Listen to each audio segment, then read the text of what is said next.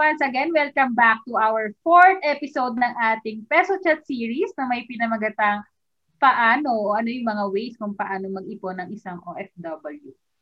Ayan ang ating pag-uusapan for tonight. At dahil dyan, meron tayong special guest and she is an OFW for 2 years now in Singapore. Hi, thank you. Hello, good evening. Ako si Divina Quijano from Isabela and working here in Singapore now as a domestic helper for more than 2 years. And I have 2 kids. Yun. So, Divina, siguro question ko lang sa'yo. What made you decide talaga na pumunta ng Singapore? Kasi alam naman natin na kahit papaano marami namang opportunities dito sa Pilipinas. But ano ba yung nag-push sa'yo para mag-ibang bansa? Actually, pag nasa Pinas ka lang talaga, hindi naman nila lang, pero kulang talaga yung income na earn namin ng asawa ko for everyday. Sakto lang siya, hindi siya as in wala kang savings, ganun, wala kang pang emergency. Ayun. So parang naiisip mo ngayon na yung pagigibang kasi kapag mag OFW ka, in your honest opinion talaga, mas malaki yung sasahurin mo compared sa pagtatrabaho sa Pilipinas, tama? Yes. At saka maliban doon, pag andito ako, maraming libre as domestic helper. Hindi ka nagbabayad ng tubig, kuryente, bahay. Okay. Yes. So hindi kagaya dito na hanggang pati yung asin babayaran mo. Di ba? Yes. Oo. Pero hindi naman lahat kasi ako as a domestic helper kasi yung mga ibang OFW magkakaiba din.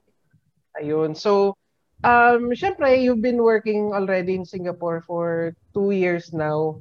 And then, sigurado naman ako na marami ka na rin naipon, meron ka na rin napundar. And then, we are proud to say naman na, I've known Divina for a year now. And she is also a financial educator. So, pag-uusapan natin ngayon yung pagbabudget ng isang OFW. Kasi, na-try ko na kasi pumunta dyan sa Singapore. Alam ko na yung mga gastusin dyan is mas mahal kumpara sa Pilipinas. Oo. Dyan ko nga lang napansin na mas mahal pala yung kape kesa sa tubig. Mali ba ako? Di ba? Mas mahal yung tubig kesa sa kape dyan. So, iba kasi yung pagbabudget natin dito sa Pilipinas versus yung pagbabudget dyan. So, kasi i-consider natin yung cost of living sa Pilipinas versus sa Singapore. Kasi in general, kapag nasa ibang bansa ka, kung magko-convert ka talaga, manghihinayang ka kasi mas mahal yung mga bilihin dyan. So, huwag ka na mag-convert, charot. Magkakalim ka lang. So, ano yung mga tips mo na maibibigay, Divina, sa mga viewers natin about budgeting naman kapag ikaw ay isang OFW to ensure na meron ka mga savings and then investments and at the same time hindi rin naman nako-compromise yung mga pangangailangan ng family mo dito sa Pilipinas. Ganito 'yon. Every month na marireceive ko yung salary ko, tinatabi ko na agad yung 30% doon. So yung natitira, yun na yung pang expenses ng family ko. At kailangan din natin magbigay ng tithes, syempre, sa church or sa mga nangangailangan na 10%. And hindi pwede na pagka nakuha ko yung salary ko, hindi pwede na hindi ako magtatabi ng 30%. And minsan, kapag may trabaho yung asawa ko, hindi talaga ako nagpapadala. And yes, koripot. Tatanungin ko siya, may pera ba kayo? Meron. O sige, next month na lang. Tapos pag next month na, may pera pa ba kayo? Since may trabaho naman siya, mag-asawa kami, kailangan namin magtulungan. Diba? And hindi ako mahilig sa collection ng sapatos, damit, bags, ganun. Kasi phones. Kasi marami sa ating mga OFWs ang may 3 phones. Hindi ko alam. Actually, 2 yung phone ko, pero sira yung isa. Hindi. Kailangan lang natin i-ano yung needs at wants natin. Yes. Yun lang. Ayun. Siguro yung... Kasi like... Ay, sige. Sorry. Oo. Like, sa phones, di ba? Yun yung pinakaroon sa atin eh. Yung pag may bagong labas, kailangan ba talaga natin bibili ng bago ulit? Eh, may phone pa naman tayo, ganun. So ako, bumili lang talaga ako ng phone ulit kasi sira na talaga yung phone ko, ganun. Yung shoes ko, like, hindi na talaga kaya eh. Alam niyo yung naglalakad ka tapos umuuga-uga na, ganun. Kailangan ko talagang bumili, ganun.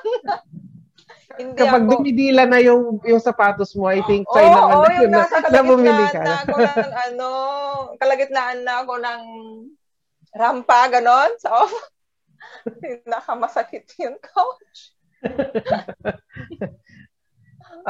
Alia, may masasabi ka ba sa sinabi ni Divina? Totoo yun. Yung kailangan natin i-assess from time to time yung wants versus needs. Kasi kung yun naman is, especially yung mga OFW, pag sinabing OFW, ay may pera yan.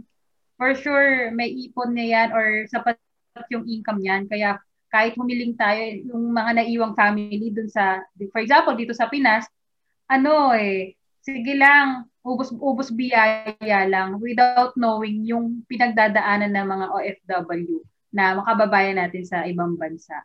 So yun, kailangan lang i-assess kung ito ba ay wants or needs bago nating ibigay doon sa family. So, ayun. Coach Rex. Siguro isa sa pinakamaganda na narinig ko doon sa sinabi ni Coach Divina is kung gaano ka-importante talaga yung pagtutulungan niyo ng mag-asawa. Kasi finances yung dalawa eh. Mahirap yung mag-isa mo lang na kumbaga gumagawa ng paraan para ma-achieve niyo yung goals niyo. Kasi as a family, it should be teamwork. So, napaka-importante talaga yung constant communication yung dalawa. Kasi at the end of the day, that's the finances of your family at stake eh. So, maganda talaga na team talaga kayo lagi na kung may problema, kailangan yung pag-usapan. Whether maganda man yan na balita or hindi, you really have to talk about it. So, yun yung isa na sa napakaganda na sinabi ni Coach Divina about you as a couple or na mag-asawa na talagang magtulungan in everything. In terms of their finance. Yes. At saka pagdating naman sa mga anak ko, no, pagka sa birthday, ganun, hindi ako ganun. Kasi yung mga ibang OFWs, no, pagka yung mga anak, ganun, may birthday, gumagastos sila ng 30 to 40,000, ganun. Hindi ako ganun. Kasi sa isang araw lang gagastusin mo yun sa birthday. Eh, hindi ko nga masave yung 30% na salary mo sa isang buwan. Diba? Parang, ang hirap nun. So, siguro, may mga nasasabi yung mga tao sa akin, hindi ako nakapabungo sa mga anak ko, pero, pareho tayong parents, pero magkakaiba yung gusto natin. Yung, ano bang tawag doon? Yung, nakalimutan ko yung, ways kung paano mo. Yes. Yung mga anak mo, yung needs nyo sa family.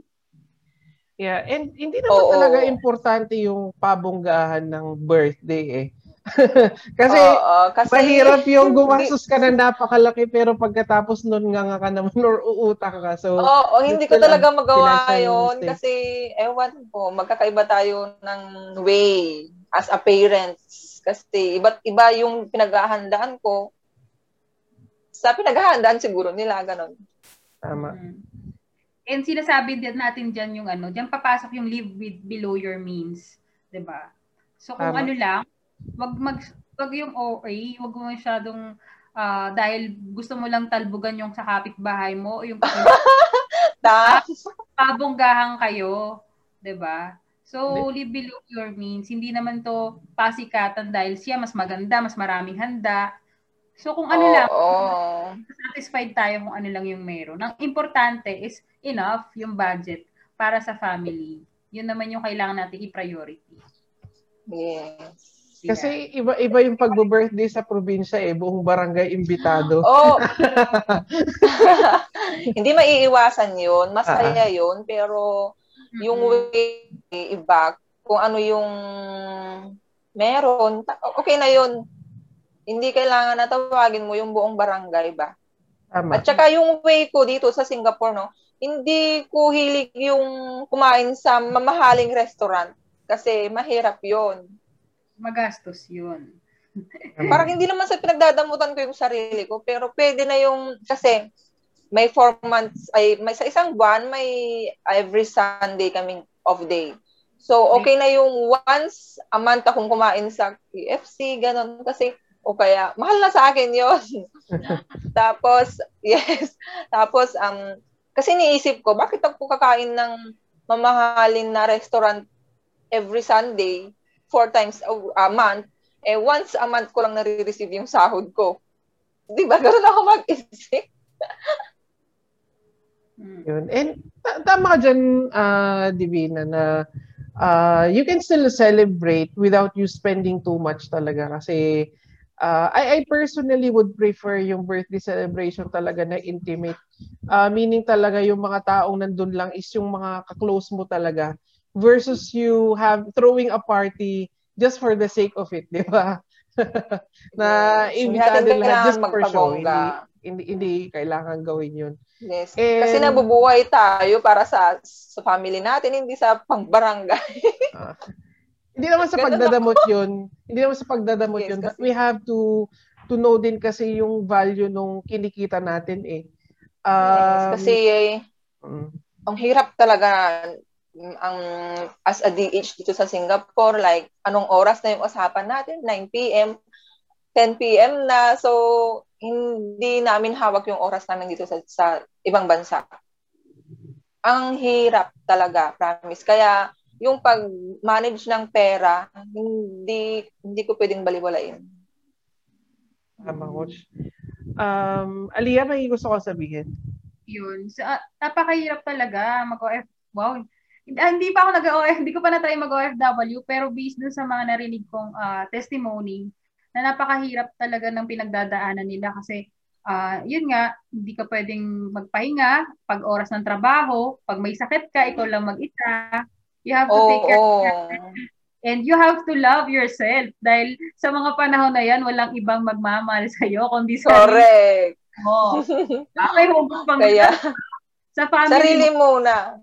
Gaya ng sabi nila, akala ko bawang yung mauuna pag nag-isa ka. Sarili mo muna pala. Mamayunit ka din, ha? Oh, you have to take care of yourself. Pero wag din in the sense na wag naman to the point na napabaya mo na ibigay mo na lahat doon sa family mo. Ikaw naman, hindi ka nagtabi para sa sarili mo. Diba? Correct.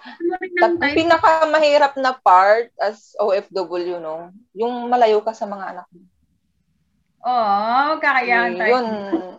Oo, naman. Yun yung pinakamahirap na part ng pagiging isang OFW. Mm-hmm. So, ano ba yung mga ways kung para yung savings ng isang OFW is talagang makapag-save siya ng maayos para hindi talaga walang bahala yung effort na ginagawa niya at yung mga sacrifices na ginagawa niya sa ibang bansa. So, you can share some. Ayan. Salary ko, no, yung 30% nilalagay ko siya sa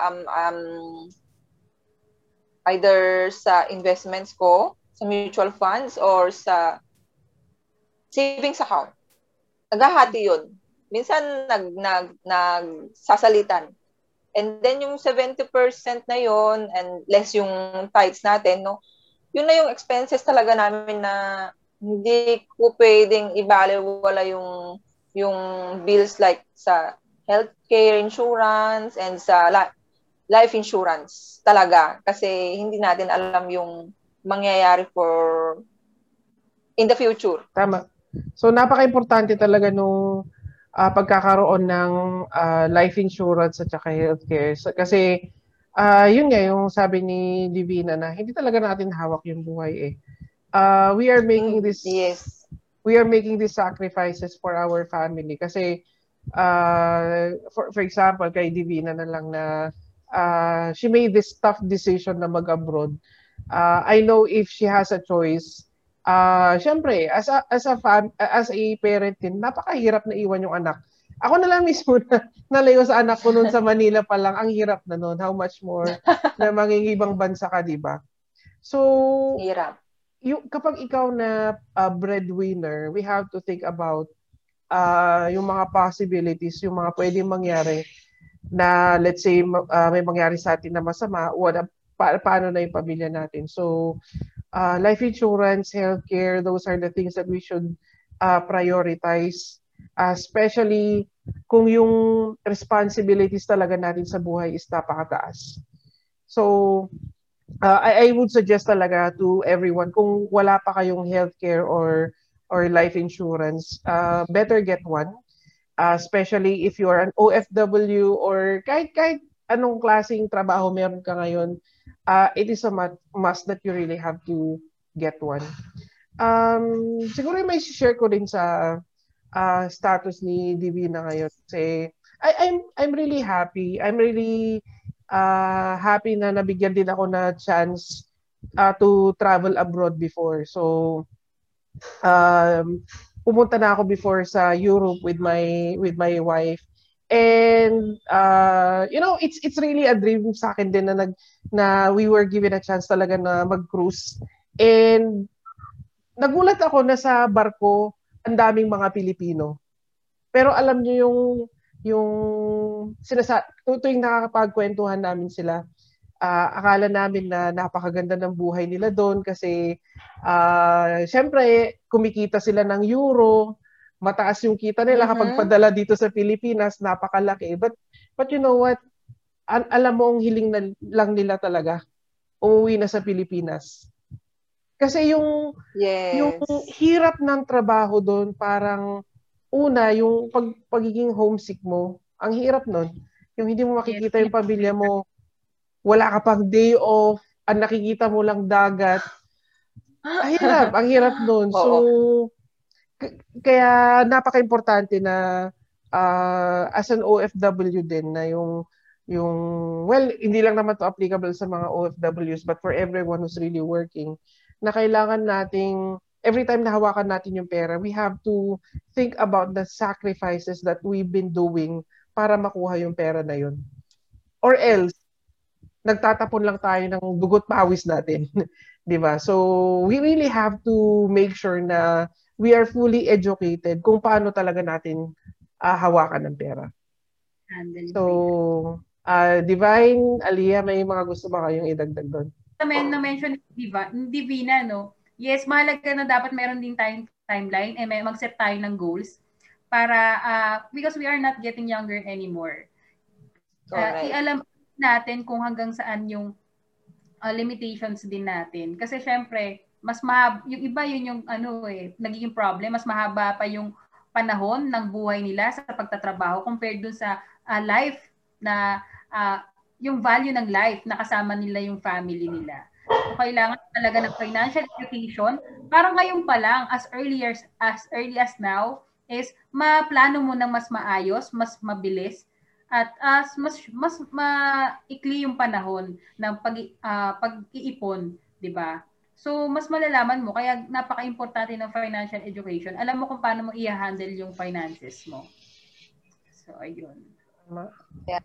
Kasi yun nga, just like any other goal, dapat meron ka talagang timeline kung kailan mo ma-achieve yun. So, I'm sure si Divina din meron din siyang timeline kasi whether she likes it or not, well, lahat naman tayo, whether we like it or not, titigil at titigil pa rin tayo sa pag-work kasi hindi na rin natin kaya physically to work. So, yun din yung kailangan nating pagkandaan. Kaya napaka-importante yung 30% na sinisave ni Divina every month para sa future self niya. Kasi yung 30% na yun, yun yung magtratrabaho para sa kanya when she retires eh. So, di ba, kung tataasan pa niya yun, I'm sure na tumataas na talaga pag hindi ako nagpapadala. Pero ganito yun, as OFW, no, dapat mag-set tayo ng kung ilang taon yung goals natin na magtatrabaho dito. Huwag nating hayaan na dito lang tayo tatanda, hindi natin masusubaybayan yung mga anak natin. Like me, may mga anak ako. Talagang pinangako ko sa sarili ko na hindi ako magtatagal dito. Kaya napaka-importante na mag-save para sa akin. Divina. So, if you don't mind, question ko is, paano mo na-handle yung, for example, syempre, tayo mga OFW, since alam nila may pera ka sa ibang bansa, hindi ka nawawalan, lagi kang mayroong extra money. So, paano mo na-handle yun? For example, isa sa member ng family o isa sa kamag-anak mo, naglambing sa'yo or may something na gusto ipabili. So, pag may ganung mga situation, paano mo siya na-handle? O paano mo sinasabi na kailangan ko magtipid, kailangan ko ng ganito? So, mga ganon. Actually, wala pa naman akong nai-encounter ng mga kapatid or kamag-anak or na nagsasabi sa akin ng ganyan. Kasi, ewan ko, hindi ko alam. Ako na lang yung kusang nagbibigay kapag like my birthday, yung pamangkin ko, nagbibigay ko ng konting. Okay. Like 1,000, okay na yon. Kasi once a year, 1,000, 2,000, okay na yon. Hindi pa ako nakahingi. Wala pa naman humingi sa ina, sagutin mo naman yung dibo ng anak ko. Wala pa, maliliit pa yung mga ko. Pero hindi, as in wala talaga, hindi pa ako naka-encounter ng ganun na yung siguro kasi dahil alam nila yung ugali ko pagdating sa pera. Medyo koripot, alam na nila. Ewan ko. I mean, siguro. It's okay naman talaga, it's really okay to share. Pero you really have to assess din kung yung pagbibigay mo ba is does it really help them or ina-encourage lang sila na wag na magtrabaho. Magkaiba yun eh. Tama. Kung you are doing it for siguro to support them, talagang gipit na sila, probably that's okay. Pero kapag yung talagang aasa na sila sa'yo hanggang sa pambili nila ng bigas, hihingi sila sa iyo. Wala namang ganoon. Kasi pangka kunwari pagka sa mga luho-luho, hindi wala nagsasabi sa akin. Pero pagka mga emergency ganoon. Kasi emergency. Yeah. Hindi ko kailangan pwede 'yun. Pero pag wala pa akong na-encounter sa mga luho yung like ganito po, ganyan, wala. Sana all. Diba? Kasi may mga experience or may mga kakilala ako na usually ganun yung mga nagiging problem. For example, sa tita, sa OFW, may mga kamag-anak sa ibang bansa, nangingi ng ganito, ganyan. Or magpapahaging na, tita, baka naman sa birthday ko. O, diba? So, mga ganun. So, I think, pwede natin isuggest sa ganun, na which is marami naman talaga nakaka-experience, is pwede mong bigyan but not to the extent na sobra. Alam mo lang yung estimate mo lang kung ano yung sobra sa tama lang. And kasi yung lagi kang nagbibigay, iisipin nila ay sige meron pa eh. Nagbibigay naman eh. Ganun yung iisipin nila. Kasi yung salitang abroad, masarap yan sa Pinas. Kala nila maraming pera dito. So, pag naghingi sila, then bigay ka. Later, hihingi na naman sila, bibigay ka ulit. Tinotolerate mo sila. Yes. So, hindi dapat gano'n. Rex, baka may additional ka. Ano ba pwede nating i-advise sa mga nakaka-experience ng gano'ng problema? For example, si Miss Divina, hindi niya na-experience yun. Ang swerte niya sa part na yun, di ba? May mga gano'n tayong kababayan na talagang nagiging problema nila yung kamag-anak nila or yung sa parents nila is talagang sila yung nagiging takbuhan pag may problema sa bahay, panggasto sa bahay, kailangan sa bahay. So, gano'n. Ano yung pwede mong maibigay na suggestion para maiwasan or ma-avoid or kahit papano is malesen yung ganong klaseng tradisyon. Or, diba? Which is, pag sa ibang bansa, we so called ibang bansa, parang ang sarap sa tenga, akala mo hindi sila nauubusan ng pera. Tama. That's the ka, Coach Rex? Siguro dito papasok na talaga kung gaano ka-importante yung financial education. Kasi through financial education talaga, matutulungan ka to handle your own finances. Kasi if you're not financially educated, you might feel that you're entitled na yung kamag-anak mo, dapat responsibilidad nila na tulungan ka when it comes to your finances. Well, in fact, dapat yung unang tutulong sa iyo is yung sarili mo talaga. So napaka-importante talaga para maintindihan mo how money works, kasi if you are financially educated, you will have a better relationship with money eh. In a sense na hindi yung pera yung magpapaikot ng mundo mo, but rather it's the other way around, you control money. So ayan, so napakaganda ng mga no, discussion natin for tonight. So before we end, gusto ko lang itanong Divina, Miss Divina, yes. Ayan, can you give some tips para naman matulungan natin yung mga kapwa natin o kapwa mo OFW? Ano yung pwede mong i-share sa kanila ng information or advice? Para kailangan talaga alagaan natin yung mga income natin. Kailangan natin mag-save kasi yung journey natin dito sa Singapore, sa pag-iibang bansa is hindi siya permanent. Ayun. Yun lang. Kasi hirap talaga kumita ng pera dito sa abroad. Yun. Thank you so much, Divina, for being part of our show tonight. I know busy ka pa, kagagaling mo lang sa pagluluto ngayon. Pero we really do appreciate that time. Pero, thank you. Thank you, Divina, sa uulitin. Before we end, thank you everyone for watching our video. So I hope marami kayong natutunan ngayong gabi. So please do like and subscribe our YouTube Peso Chat series para updated ka and para mas marami ka pang matutunan in terms of handling your own finances. And muli, ako po si Coach Alia, Coach Rex, and behalf of Coach Jusel na nagsasabi na iba ang may alam. Ayan. Goodbye, everyone. Thank you. Thank you.